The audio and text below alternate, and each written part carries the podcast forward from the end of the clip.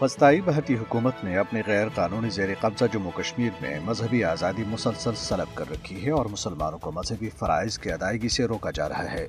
قابض انتظامیہ یعنی نے آج ایک بار پھر جامع مسجد سری نگر کو تالا لگا کر لوگوں کو نماز جمعہ ادا کرنے نہیں دی۔ انتظامیہ نے لوگوں کو مسجد تک پہنچنے سے روکنے کے لیے نوہٹا اور شہر کے دیگر علاقوں میں بڑی تعداد میں بھارتی فوجی تعینات کر دیے تھے۔ یہ اقدام اس خوف کے پیش نظر کیا گیا کہ مسجد میں جمعہ کا اجتماع بھارت اور اسرائیل مخالف مظاہرے میں تبدیل ہو سکتا ہے۔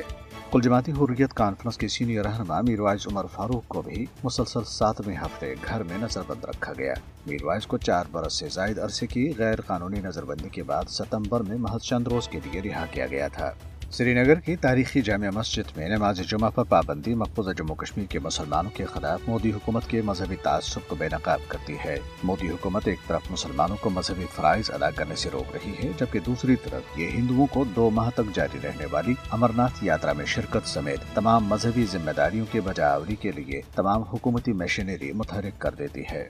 جماعتی حریت کانفرنس نے سری نگر میں جاری ایک بیان میں مقبوضہ جموں کشمیر میں مودی کی فسطائی حکومت کے ظالمانہ اقدامات کی شدید مذمت کی۔ حریت ترجمان نے عالمی برادری پر زور دیا ہے کہ وہ تنازع کشمیر کے کشمیریوں کی امنگوں کے مطابق حل میں اپنا کردار ادا کرے تاکہ انہیں بھی دنیا کے دیگر آزاد لوگوں کی طرح تمام حقوق اور آزادیاں میسر آ سکیں۔ حریت کانفرنس آزاد جموں کشمیر شاخ کے کنوینر محمود احمد ساگر نے کہا ہے کہ مودی حکومت اور اس کی قابض افواج نے مقبوضہ جموں کشمیر میں اپنی ریاستی دہشت گردی کو تیز کر دیا ہے۔ اسلام آباد میں جاری ایک بیان میں انہوں نے کہا ہے کہ محاصرے اور تلاشی کی کارروائیوں اور گھروں پر چھاپوں کے دوران بے گناہ کشمیری نوجوانوں کو قتل اور گرفتار کیا جا رہا ہے۔ انہوں نے کہا ہے کہ تاہم بھارتی قابضین اس ظلم و ستم سے کشمیریوں کے جذبہ حریت کو کبھی دبا نہیں سکتے۔ ادھر شاخ کے رہنما زاہد صفی نے لاہور میں گورنر پنجاب ملیک الرحمان سے ملاقات کی۔ اس موقع پر گورنر نے مظلوم کشمیری عوام کی سیاسی سفارتی اور اخلاقی حمایت جاری رکھنے کے عزم کا اعادہ کیا۔ ضلع کشتواڑ میں سی آر پی ایف کے ایک کانسٹیبل نے اپنے کیمپ میں پھندا لگا کر خودکشی کر لی۔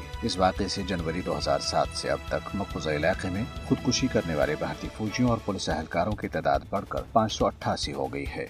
ضلع ریاسی کے علاقے کٹرا میں ارجن کمار نامی ایک نوجوان کے اہل خانہ اور رشتہ داروں نے پولیس کی حراست میں اس کی ہلاکت پر احتجاجی مظاہرہ کیا۔ مظاہرے نے سڑکیں بلاک کر دی جس کے نتیجے میں گاڑیوں کی آمد و رفت کئی گھنٹوں تک متاثر رہی۔ ادھر آزاد جموں کشمیر کے علاقوں مظفر آباد اور ہٹیاں بالا میں مقبوضہ کشمیر اور فلسطین کے مظلوم عوام سے اظہار یکجہتی کے لیے ریلیاں نکالی گئیں۔ پاسبان حریت اور جموں کشمیر عوامی پارٹی کے زیر اہتمام نکالی گئی ریلیوں کے شرکا نے بینر اور پلے کارڈز اٹھا رکھے تھے، جن پر کشمیریوں اور فلسطینیوں پر بھارت اور اسرائیل کے مظالم کے خلاف نعرے درج تھے۔